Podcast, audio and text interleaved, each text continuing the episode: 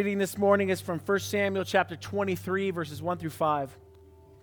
Now they told David, "Behold, the Philistines are fighting against Keilah and are robbing the threshing floors." Therefore David inquired of the Lord, "Shall I go and attack those Philistine, these Philistines?" And the Lord said to David, "Go and attack the Philistines and save Keilah." But David's men said to him, "Behold, we are afraid here in Judah. How much more then if we go to Keilah against the armies of the Philistines?" Then David inquired of the Lord again, and the Lord answered him, "Arise, go down to Keilah, for I will give the Philistines into your hand." And David and his men went to Keilah and fought with the Philistines and brought away their livestock and struck them with a great blow. So David saved the inhabitants of Keilah. Father, we pray that you would use this time in David's life, that you would speak to us, that you would teach us, that you would reveal yourself to us, and we would find joy, Father, in knowing you more deeply and knowing how you work more deeply, and that we would see you more deeply than we ever have, Father, for your glory and for your greatness. In your name, amen.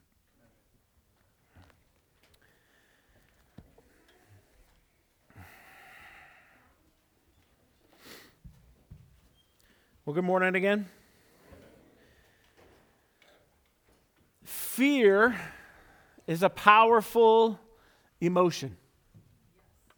It can make us do or think things that to a sober mind would be irrational. For instance, a couple of examples of this. When I was about ten years old, my brother told me that Papa Smurf was hiding in my closet waiting for me to go to sleep so he can come out and get me. Papa Smurf, right? You know, the cartoon, he's like this big, right? It's a ridiculous idea. And now at forty-three, I go, how, how dumb is that? That I would be so afraid. And yet my fears drove me to believe it to the point that I barely slept that night, and my brother thought it was hilarious. Or, bring it a little bit more closer to home, um, when when Katie and I were married two years, um, she had a miscarriage. It was what we, we wanted to have kids. She felt like her her life was, she meant was meant to be a mom. I couldn't wait, wait to be a dad.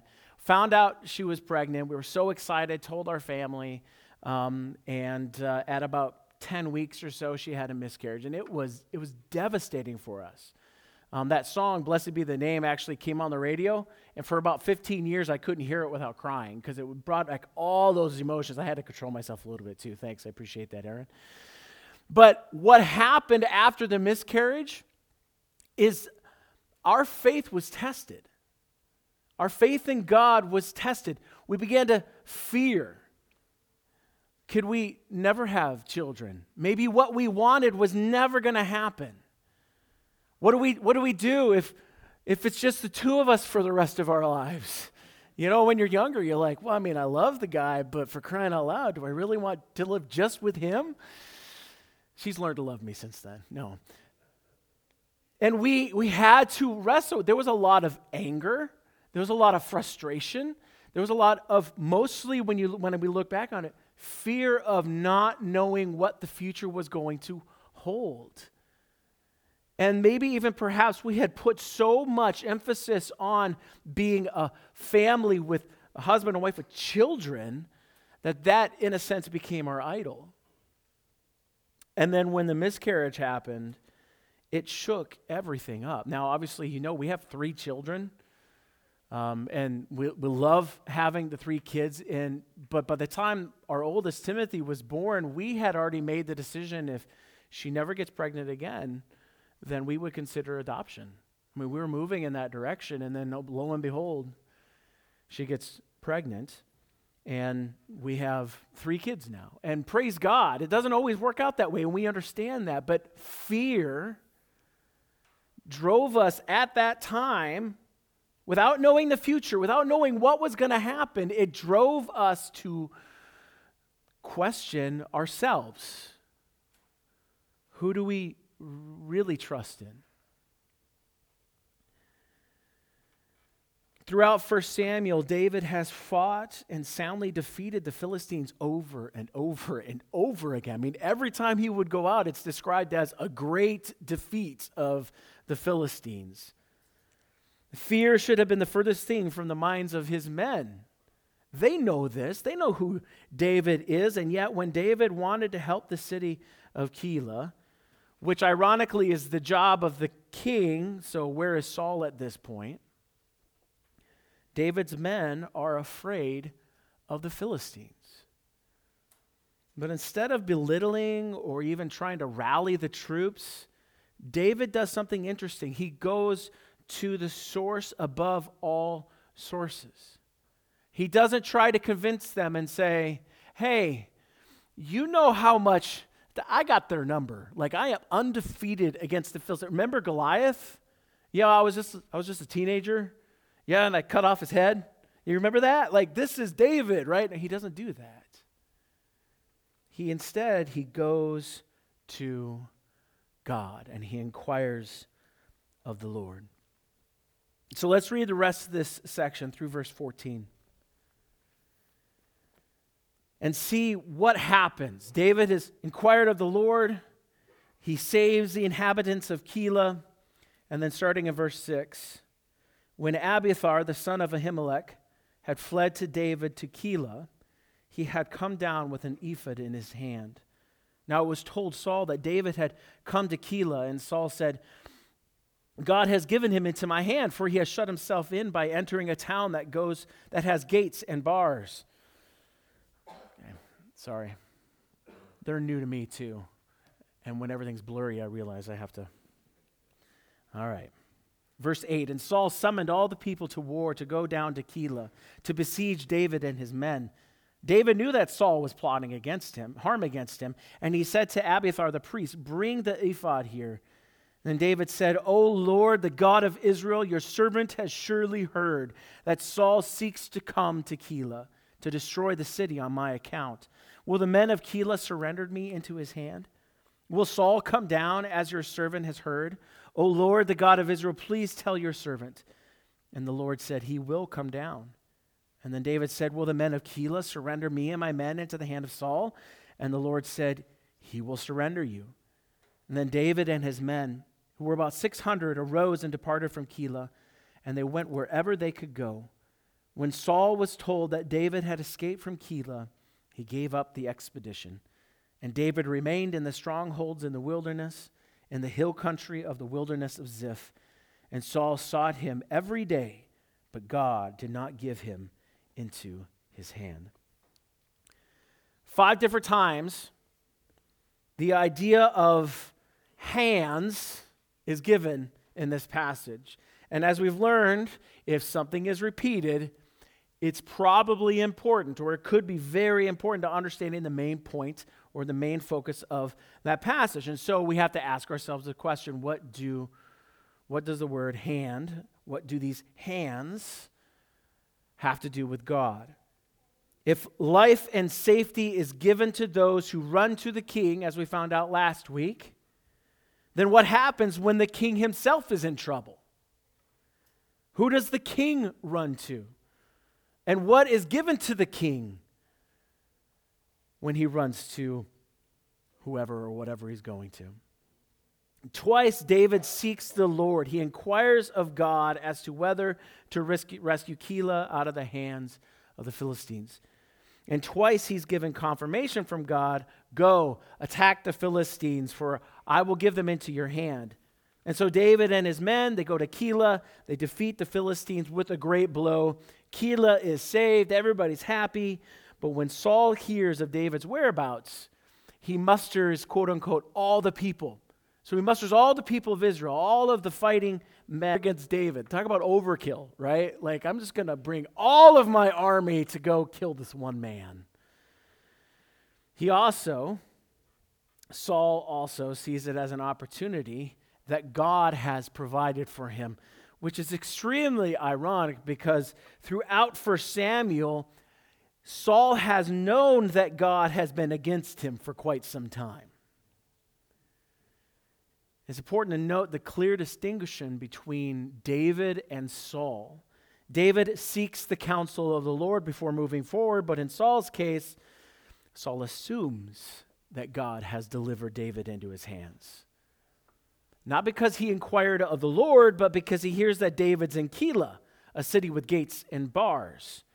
He believes that David is going to stay in Keilah because Keilah is a fortified city, that David feels safe in this fortified city. But what Saul forgets is that David doesn't trust in fortified cities. His trust is found in a greater power. After hearing that Saul is on his way, David fears that the residents of Keilah are going to hand him over to Saul, which, okay, is a rational fear. The, the king is coming to lay siege to your city. You could either have him destroy the city or give up the one man to save your city. It makes perfect sense. And again, instead of giving into his fears and running away, he inquires of the Lord. Will the men of Keilah surrender me and my men into the hand of Saul? And God says, yes. And so David listens to God and he flees into the wilderness, once again eluding Saul. And then we come to verse fourteen, the last sentence in this passage. And I think this is this really drives the point home of what, what um, the author of First Samuel is trying to get at. It says, and Saul sought him every day, but God did not give him into his hand. David's hand, Saul's hand, to be in someone's hand is to give the impression of power. I have power over this person. I have authority over this person. Who's really in control of a situation? Who is the strongest? Who is going to win out?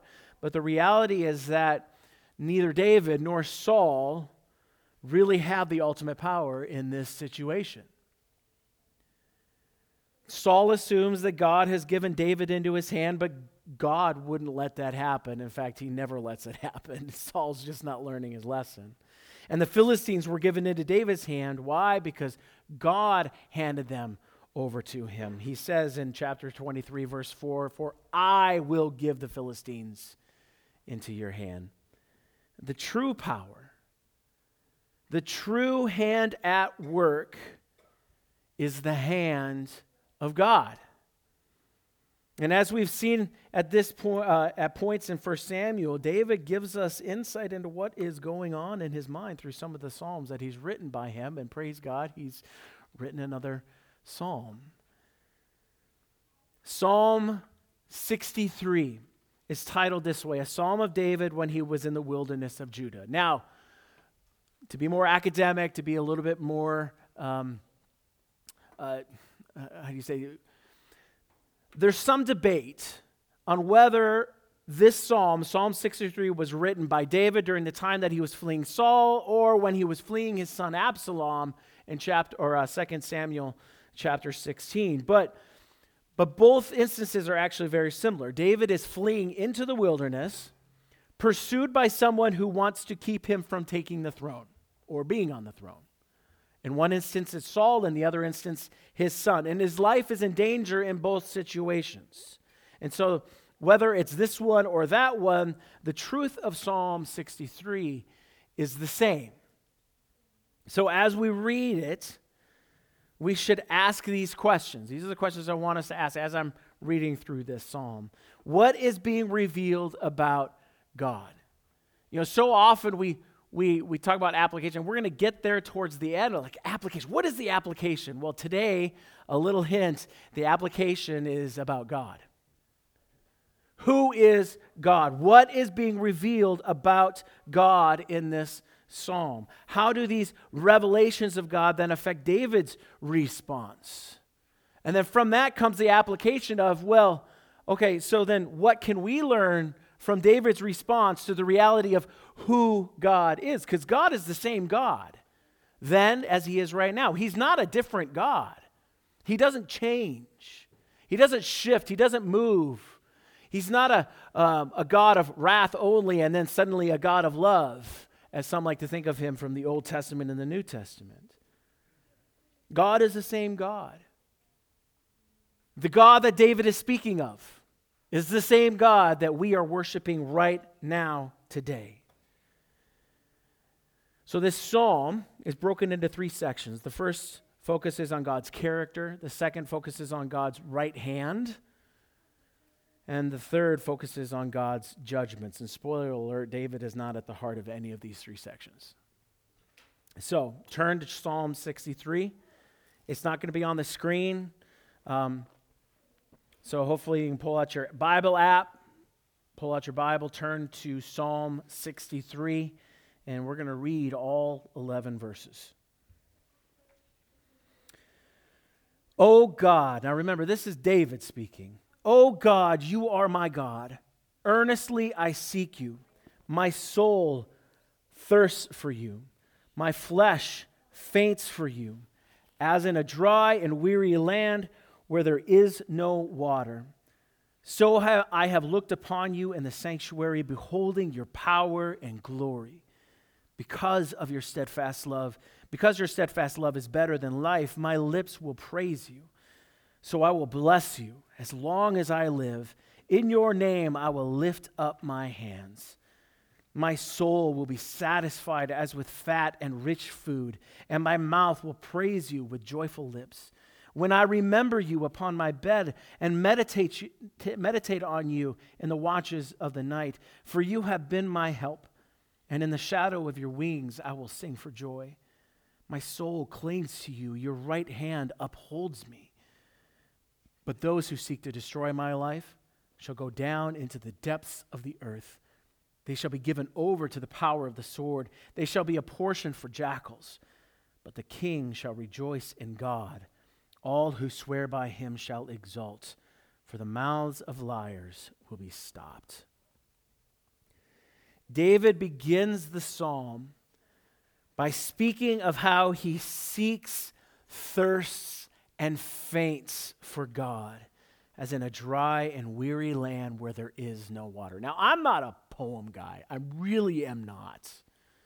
I it's a struggle for me. In fact, I did a seminar on how to how to understand and read the Psalms, and it, it was a two and a half day seminar, like intensive, and it wasn't until probably about one and three quarters of the way through that I went, oh, I think I kind of understand this. Okay, so that's where my mindset is when it comes to poem poems. But this language that he's using here, even for me, seems pretty obvious. David seeks, thirsts, and faints for God in such a way that it's as if he's in a dry and weary land where there is no water.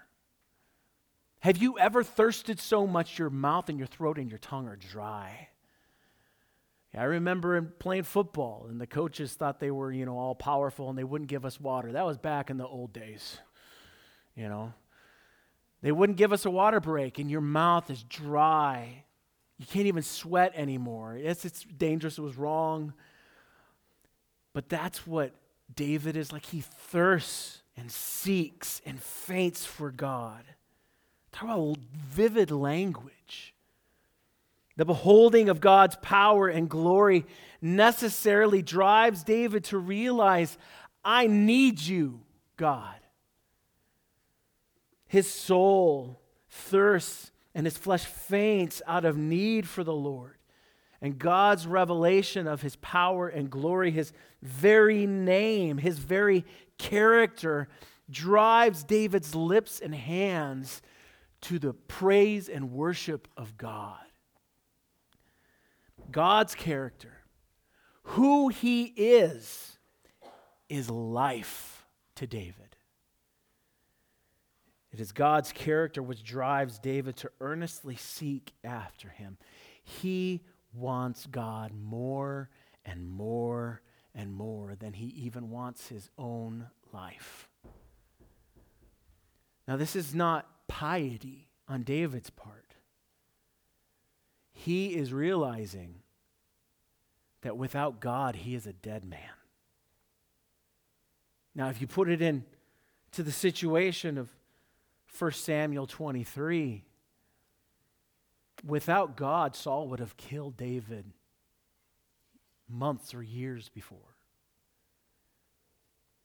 Without God, he has no life. And that doesn't drive David to be, woe is me. He goes, I want more of that. I want more of you, Lord. And then in the next four verses, so this is the second section. You got verses one through four, and then you've got five through eight. David focuses on God's right hand, and the, and the hand of God is satisfaction for David's soul.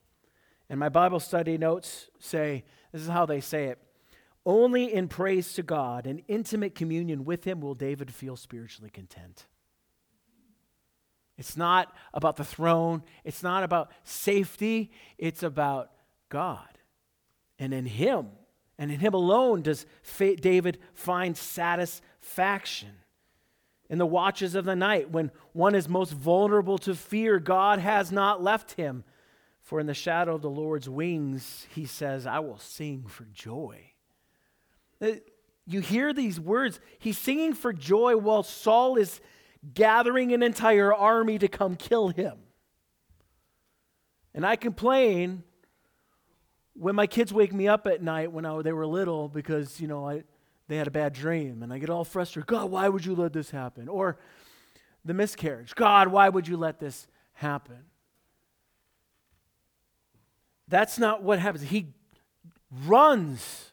He flees to the refuge under the wings as if a mother bird covering her babies. And he finds joy. Which is why we say joy is not dependent upon the circumstances of life around us. It's dependent on who you worship. If we worship ourselves, if we worship the world, if we worship money or jobs or even our own sinful desires and we begin to worship those, those things fail, right? Because they are horrible kings. They never fully satisfy. They never keep their promises. But when the Lord is our king, when the Lord is our sustenance, when the Lord is our refuge, that's when we find true joy. And not only do we get it, we want more of it. And we want more of him. God is a refuge in times of fear and trouble. He is, for David, being upholding David by his right hand. And that right hand is a sign of power and authority. When you read that in Scripture, that is what is, that is what is being spoken of. David is sustained not by his own power, not by his own authority. He is the king, is he not? He is the true anointed king. Saul has been rejected by God. David has been accepted. But David isn't sustained by his power or his authority, but by God's. Without God, David would still be a shepherd boy sitting in the pasture. David would have confronted the giant Goliath and he would have been killed without God.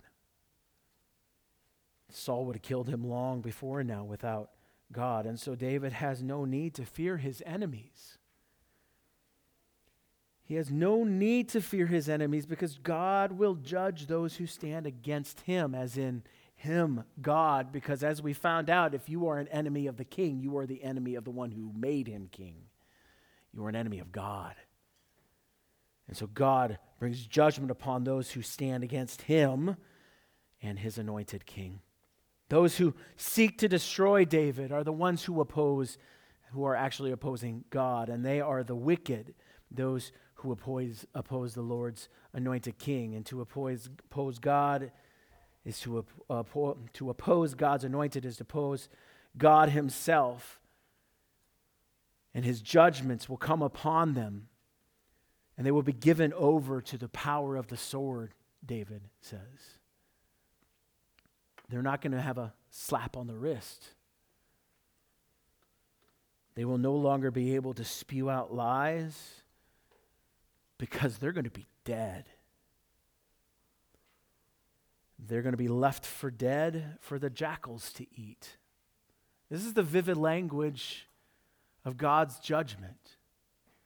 We like to think that God is, in his judgments, he's going to be like, now, you know you did wrong, right? Saul, I mean, I've I've tried I've tried to tell you this, like, I'm I'm just I'm just gonna have you you have, I'm I'm gonna I'm gonna discipline you. Okay, you, you ready for that? Like, he doesn't do that. He kills him and leaves his body to be eaten by the jackals because they oppose God himself. We cannot belittle the judgment of God as if he is a whiny, wimpy parent who slaps the hand of the child. God is the creator of the world who demands holiness, and he is perfect in every way. And if you oppose God, the final judgment will be death.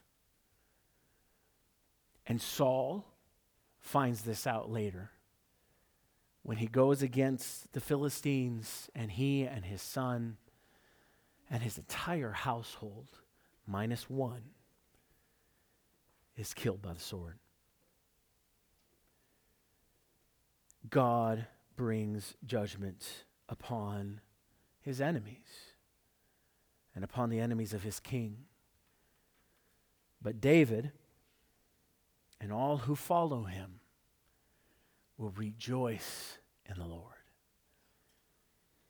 When everything seems to be going wrong, when David's life is on the line, he looks upon the character, the power, and the judgment of God, and he rejoices.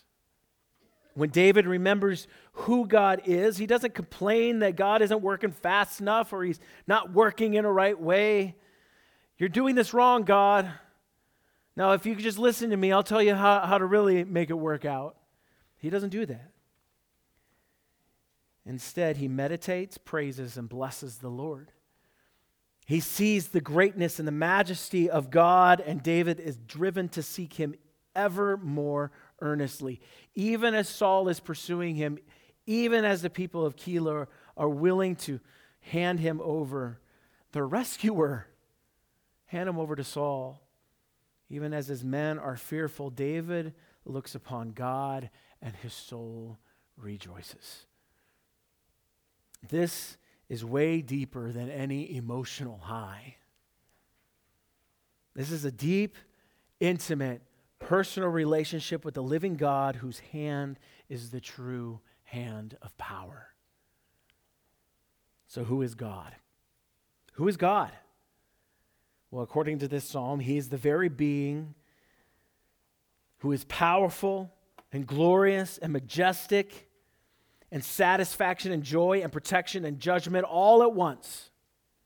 David beholds God, and it drives him to rejoice. He sees God for who he truly is, and it makes him want more of him. And there's a principle for, for us as God's people to live by. This is why, why is this psalm written for God's people? We have to remember that there's Jews who are reading this psalm. There's Jews who are reading this true story in First Samuel twenty-three. What, what is what is trying to be driven home is it's not that God's just that God sustains us in times of trouble. It's not just that God will get us through hardships. He does. That's all true, but it's so much more than that. Because what happens with if that difficulty or that hardship doesn't end? Or it leads to death or pain or suffering. This is where the health, wealth, prosperity gospel falls apart. Because I tell you what, we're all going to be dead one day, and no matter how many times I pray, I'm not going to live forever on this earth. I had a friend who got cancer, and she truly believed that if she just prayed enough, God is going to heal me. And within two years, she had passed away. And it's heartbreaking to see that. I mean, have faith, absolutely. But let's be honest, there are times the pain doesn't end. Read the life of Paul in the New Testament. His life was not easy. So what do we do when life is not easy? What do we do when hardship comes? As God's people, where do we run to? Well, David tells us to earnestly seek the Lord, and he will give you refuge.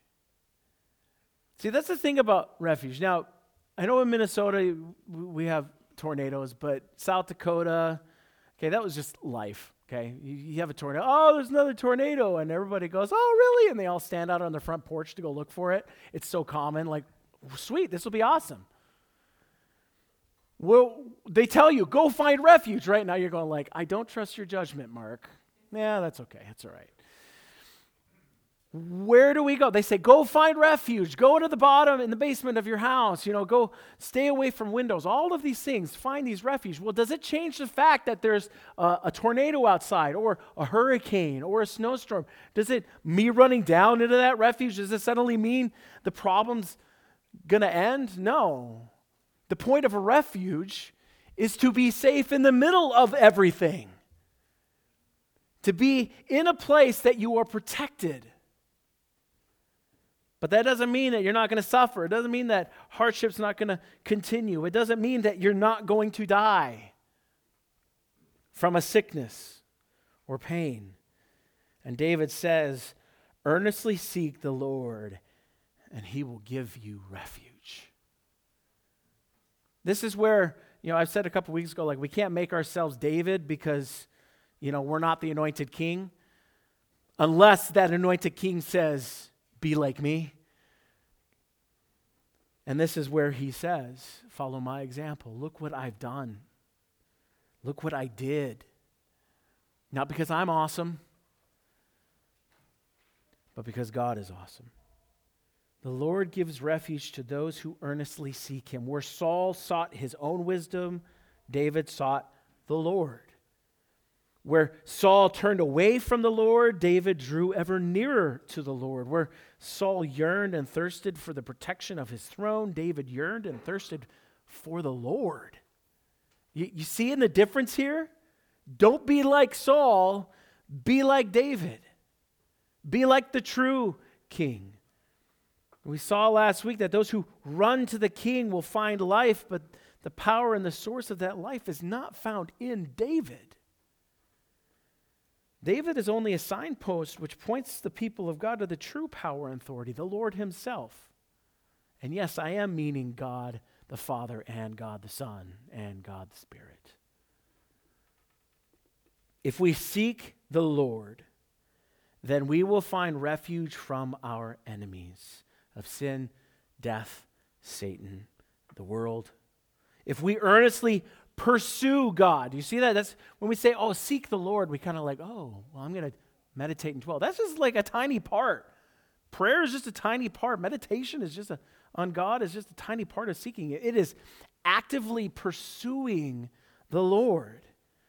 And when we do that, we will, we will find the right hand of God to hold and care, empower, teach, guide, encourage us in the midst of fear-filled times. Even Christ, who is God incarnate, gave us this example. In his humanity, he's in the garden before his arrest, and Jesus is praying to the Father. He knows what's about to happen. He knows he's about to suffer greatly at the hands of men. And yet, even in the midst of a fear-filled time, he turns to God, and this is what he says in Matthew twenty-six. We're all very aware of this. If we have any kind of church or Bible background, he says, my Father, if it be possible, let this cup fa- pass from me. Nevertheless, not as I will, but as you will. Where did Christ turn in the midst of a fear-filled time? He turned to his Father. He turned to the Lord. So where do you turn in times of fear and powerlessness? Where do you and I find our refuge? Do we try to fix it ourselves? That's usually what I do. I sit there and I dwell, okay, so I need to pray more. Okay. I need to set time aside to read more. Okay. I need to I need to set up a, a timeline of doing this, this, this, this, and this, and then that's gonna make this outcome. That's not That's not really usually how God works. Probably most of the time, that's not how God works. He lets us do that, and then we're utterly failed at the end. He's like, yeah, I know. Because you didn't turn to me. You trusted in yourself. David in Christ shows us that there is only one direction to turn, and it's to the Lord. We are told in Scripture, in this world we will have troubles, but we have no need to fear the world because Christ has overcome the world.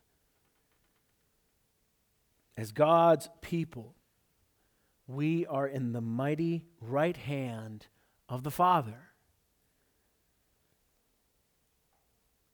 We may need to flee into the wilderness, and our lives may even be taken from us, but we are still secure and safe in His mighty hand.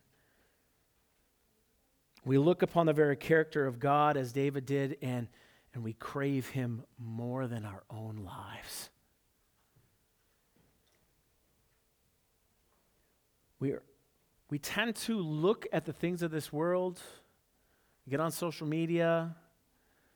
Wait, should we name all the, the, the things that we're struggling with in this world, or is that just going to be depressing? No, it, should, it shouldn't be, right? It should be after we're hearing this. Okay, possible war with Russia. Don't even get me started on the Olympics. COVID, masks, vaccines, riots, convoys. I mean, let's just say, like, I, I had to wake up this morning and I was tired. Like, let's get really basic, right? Didn't get enough sleep last night. Ugh. The kids are arguing. Ugh. The youth are at a youth retreat and they're coming home. Are they going to be home safely? Like, there's always something we can worry about, right?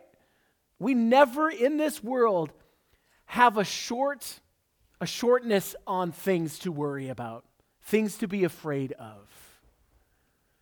And the major distinction in a situation like this between God's people and the world is that the world says, how can I fix this? And we as God's people say, blessed be the name of the Lord. Blessed be the name of the Lord. When we see who God is, we are driven to praise and to glorify Him, even if we don't do it well. Only in God, only in intimate communion with Him will we feel spiritually content. And so, this is the application. Earnestly seek the Lord. Earnestly pursue the Lord. For it is in Him alone that we find true and lasting refuge. Father, I pray We could we could lay out steps, God, do this, do this, do this, do this, but in the end, what it means is that we need to pursue, pursue you, Father. Open our eyes to your character, to who you are.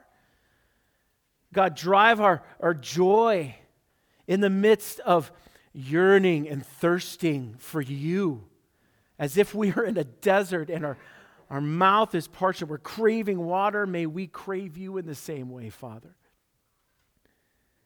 That when this world, the things of our life, even just the basic daily fear-filled issues that can drive us, drive us to insanity, Father, because they are out of our hands. Remind us as your people, Father, if we seek you, in you will, we will find refuge from the storm. In you we will find pure joy. In you we will find utter satisfaction. In you we will find life everlasting. And so we say to you, Father, blessed be your name. Blessed be your name, Father. Whatever may happen to us, blessed be your name. For your goodness, for your greatness, we give you praise, Father. And may we never cease as your people to do so in your name. Amen. Join us standing as we